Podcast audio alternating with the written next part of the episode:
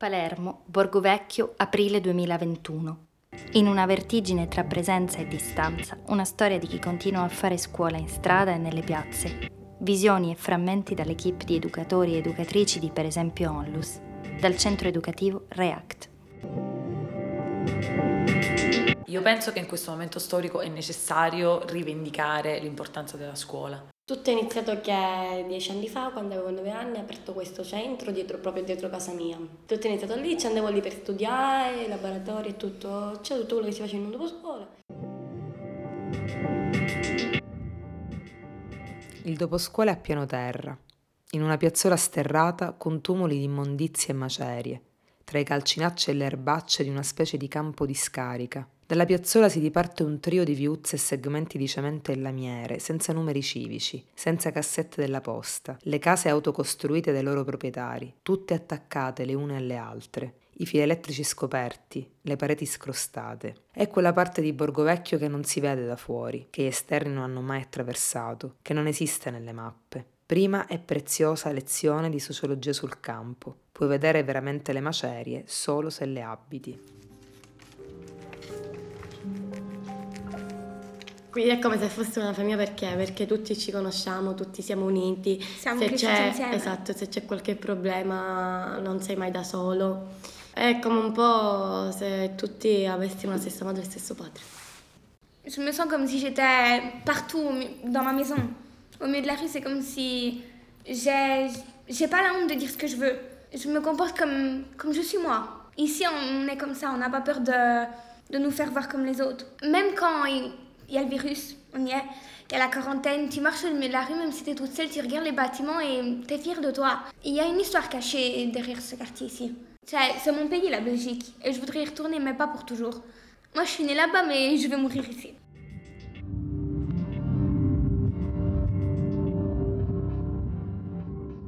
Ci occupiamo di dispersione scolastica. I ragazzi più dispersi iscritti al nostro centro educativo, i pluriripetenti o potenziali tali, quelli che hanno le condizioni familiari più complicate, i cui genitori hanno a loro tempo abbandonato la scuola, formano il limbo degli ultimi.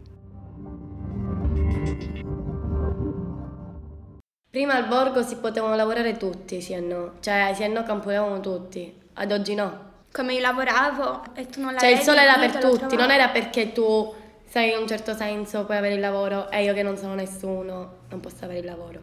Le soleil è per tutto il mondo. Sì, perché ci sono molte persone che comunque vediamo ora che anche si prendono le sigarette di a terra per fumarsele. È difficile, abbiamo problemi, sì, però non, sa- non sono i problemi quelli che fanno le persone, secondo me. Non è perché io ho un problema, lei ha un problema e tutti quelli del quartiere hanno un problema non abbiamo un cuore. Forse se vi un cacci e, e spamamo, Ibi.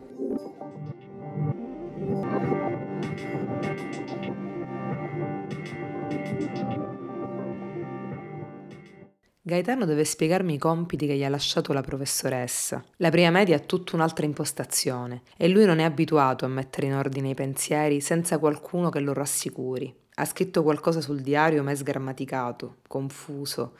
Il numero di pagine che ha scritto non esiste. La vergogna è uno dei sentimenti in assoluto più bloccanti, che si impossessa dei ragazzini come Gaetano. Gaetano è schiacciato da quel senso di vergogna, che lo fa sentire uno scemo, l'unico della classe a non capire niente. La paura e la vergogna sono tramandate, di generazione in generazione.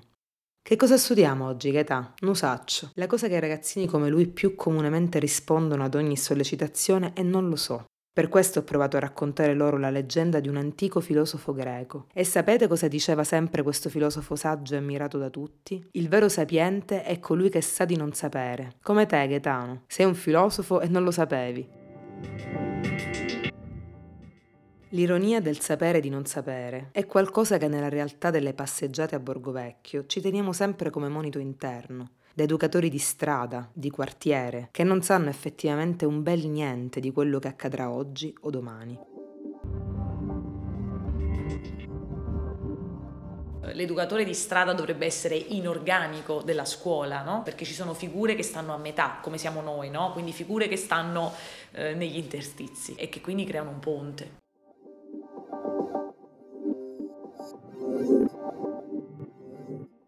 Le centre, il est fait pour Cioè, eux, ils sont faits pour nous faire sentir mieux. Même avec le, le petit geste qu'on fait, peut-être qu'on se met à parler ici ensemble, eux, ils réussissent à te faire sentir bien. Je les aime. C'è tutto quello che si faceva dopo scuola e poi mi hanno chiesto se volevo fare il, un tirocinio qui, ho accettato. Enza, oui, elle a un rôle ici. Elle, c'est la voix. C'est une stagiaire. È un educatore alla pari con gli altri ragazzi. E che fai, scusami?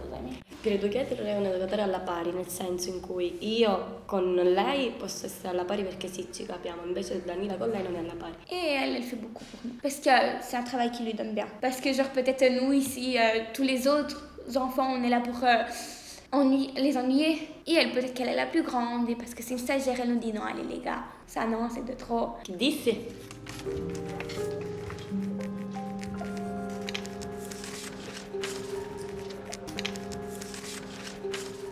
Come si educa fuori dalla scuola è sperimentandosi, stando in strada, eh, entrando nelle case, eh, fermandosi a parlare, che è la parte più bella.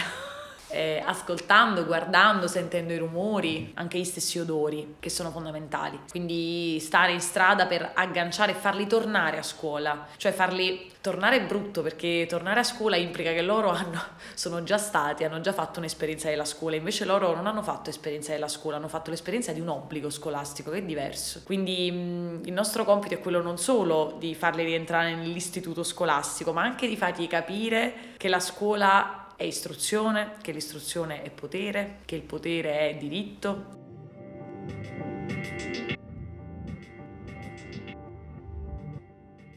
Et moi, ici, j'arrive pas, ici en Sicile, j'arrive pas à étudier. Je me comporte mal, je réponds mal aux profs parce que hum, c'est difficile d'écouter tout il mondo in classe che crie e la la prof en même temps. Io come lo sto dicendo qua, l'ho detto ai professori, l'ho detto alla psicologa, agli assistenti sociali. Io non mi trovo bene con lo studio. En Belgique, les écoles elles sont plus sévères. Mais moi je préfère qu'ils sont sévères parce que ici, t'essayes d'apprendre quelque chose et t'y arrives pas. Et même si tu veux l'apprendre, les profs disent c'est bon, tu l'as appris, tu sais le faire. Et toi dans, dans toi, tu sais que tu sais pas le faire. En Belgique, ils t'aident. Même si tu dois le faire une, deux, trois, quatre, ils t'apprennent la vie. Qua no, non gliene, non gliene fottono niente.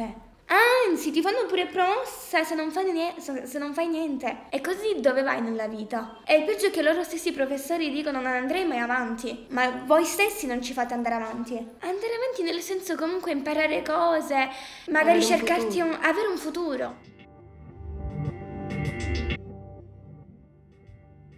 Le ragazze ci raccontano spesso del senso di rifiuto e rigetto e anche se desiderano veramente imparare un mestiere e affrontare a testa alta la vita, non vedono un interesse sincero da parte della scuola nei loro confronti. A Danila, educatrice e psicologa, sono affidate alcune ragazze iscritte alla scuola media del quartiere e altre ai corsi professionali della regione. Tutte vogliono fare le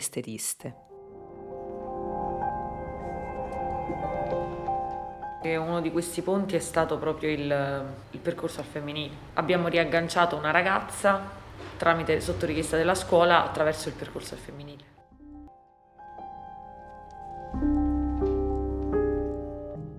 Quartiere è persi comune che le femmine facciano la scuola per parrucchiere ed estetiste e i maschi quella per meccanici o ristoratori. Fanno di tutto per finire la scuola dell'obbligo, a 16 anni, senza i servizi sociali alle calcagna, per poi mollare indenni e andare a fare i soldi.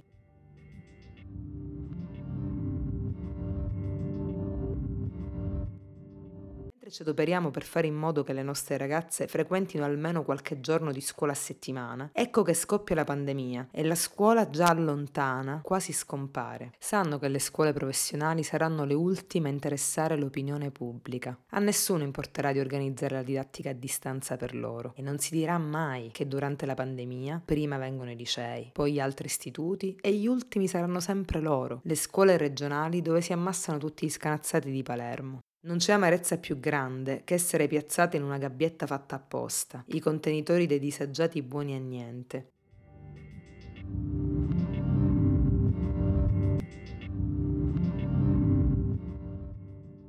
E, quindi abbiamo pensato insomma di iniziare questo percorso in cui si chiamavano delle, delle specialiste proprio, delle persone con delle competenze specifiche e quindi abbiamo avuto il corso di danza che, perché le ragazze erano messe che twercavano sempre, cioè mettevano musica e twercavano da sole, no? Eh, la, ah, poi siamo andati alla ginecologa, abbiamo deciso di fare da ponte con i servizi e con il consultorio. L'idea è che mh, non si va dal ginecologo, non si va dal ginecologo se non quando sei incinta, perché l'unico motivo per cui un uomo o una donna dovrebbero vedere le tue parti intime è perché sei incinta. Eh, io mi sono accorta nel tempo, non solo in questo progetto ma anche in altri, che tutto ciò che riguarda il femminile, come se avesse meno fondi, come se avesse meno, meno offerta, e non lo capisco perché. Parce que si une fille elle sort, elle va ici se prendre un truc à boire, c'est pas une mauvaise fille. C'est pas parce qu'une fille elle se porte au lit sans garçon, c'est elle est pas sérieuse, et un mec se porte au lit sans fille est sérieux. Comme la fille elle est pas sérieuse, le garçon aussi il est pas sérieux.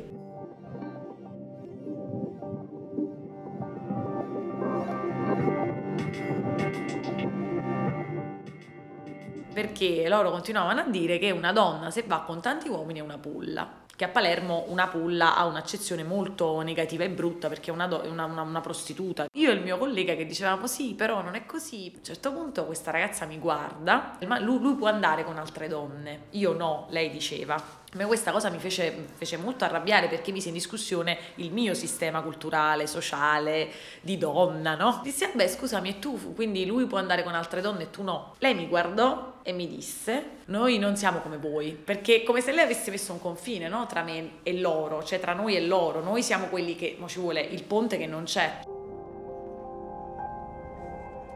Gap tra le donne che siamo noi emancipate, che hanno diritti, che sanno quello che vogliono, che, che se lo prendono. E poi ci sono delle condizioni in cui se nasci povero o povera o disagiata o nel sud del mondo sei costretta, sei costretta a delle situazioni perché culturalmente, perché socialmente sono determinate. Grande messa in discussione di quello del femminismo mio personale.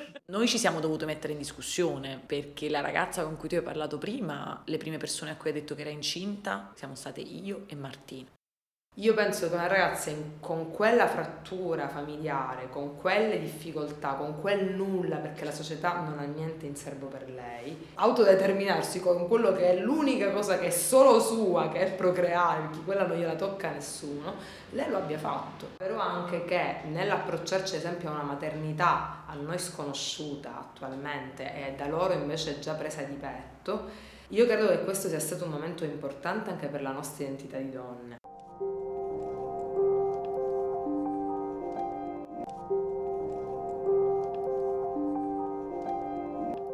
Noi vogliamo entrare a scuola, vogliamo entrare con una cultura affettiva a scuola, cioè noi lavorare sul fatto che ci siano magari delle fantasie, delle sofferenze che condividiamo e questo vale a tutti i livelli, può valere nella maternità nella femminilità, nell'alimentazione, nel vestiario, può valere per le materie scolastiche. È che ci blocchiamo in dei compartimenti stagni. La mente, il corpo, la scuola, la strada, cioè abbiamo una maniera molto aggressiva di separare le sfere della vita e quindi l'educativa di strada secondo me invece le rimette tutte, quantomeno in discussione.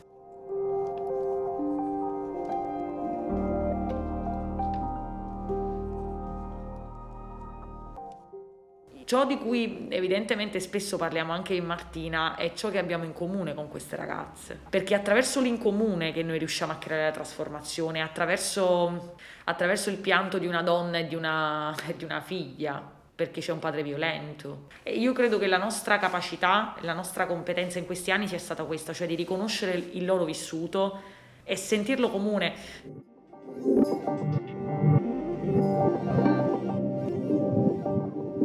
Ma quanto abbiamo capito della natura profonda, di quello che nei libri e nei convegni chiamiamo abbandono, dispersione scolastica, drop out, povertà educativa? Saranno purtroppo tentativi effimeri se non c'è una presa in carico istituzionale seria, cioè se non si capisce che c'è un'emergenza che riguarda i minori. Mm, Secondo me il rischio è che carceri, le carceri per adulti o minori div- diventino luoghi molto più pieni delle scuole, che poi è il paradosso, no? Disorientamenti e allontanamenti che, quando i ragazzi saranno cresciuti, sfoceranno in disoccupazione, lavoro in nero, sfruttamento o attività illecite. La base è sicuramente una forma di sofferenza, che piuttosto che essere punita, andrebbe compresa e accolta con altri modi. La scuola spesso suggerisce invece punizioni e allontanamenti, ma è vero anche che nella realtà concreta di tutti i giorni gli insegnanti si ritrovano spesso con le spalle al muro e programmi scolastici stretti come camicie di forza. Noi possiamo fare il possibile, possiamo provare a salire mura lisce, come dite voi, a Palermo. Il problema è il futuro di, pers- di questi ragazzi. Il problema è che però il futuro non lo possiamo fare solo noi. È possibile trasgredire negli interstizi, scardinando la prospettiva del controllo e del monito, per far posto a quella della presenza e della responsabilità. Esserci con se stessi e con i ragazzi, negli spazi del possibile dove poter sbagliare e sentirsi anche impotenti.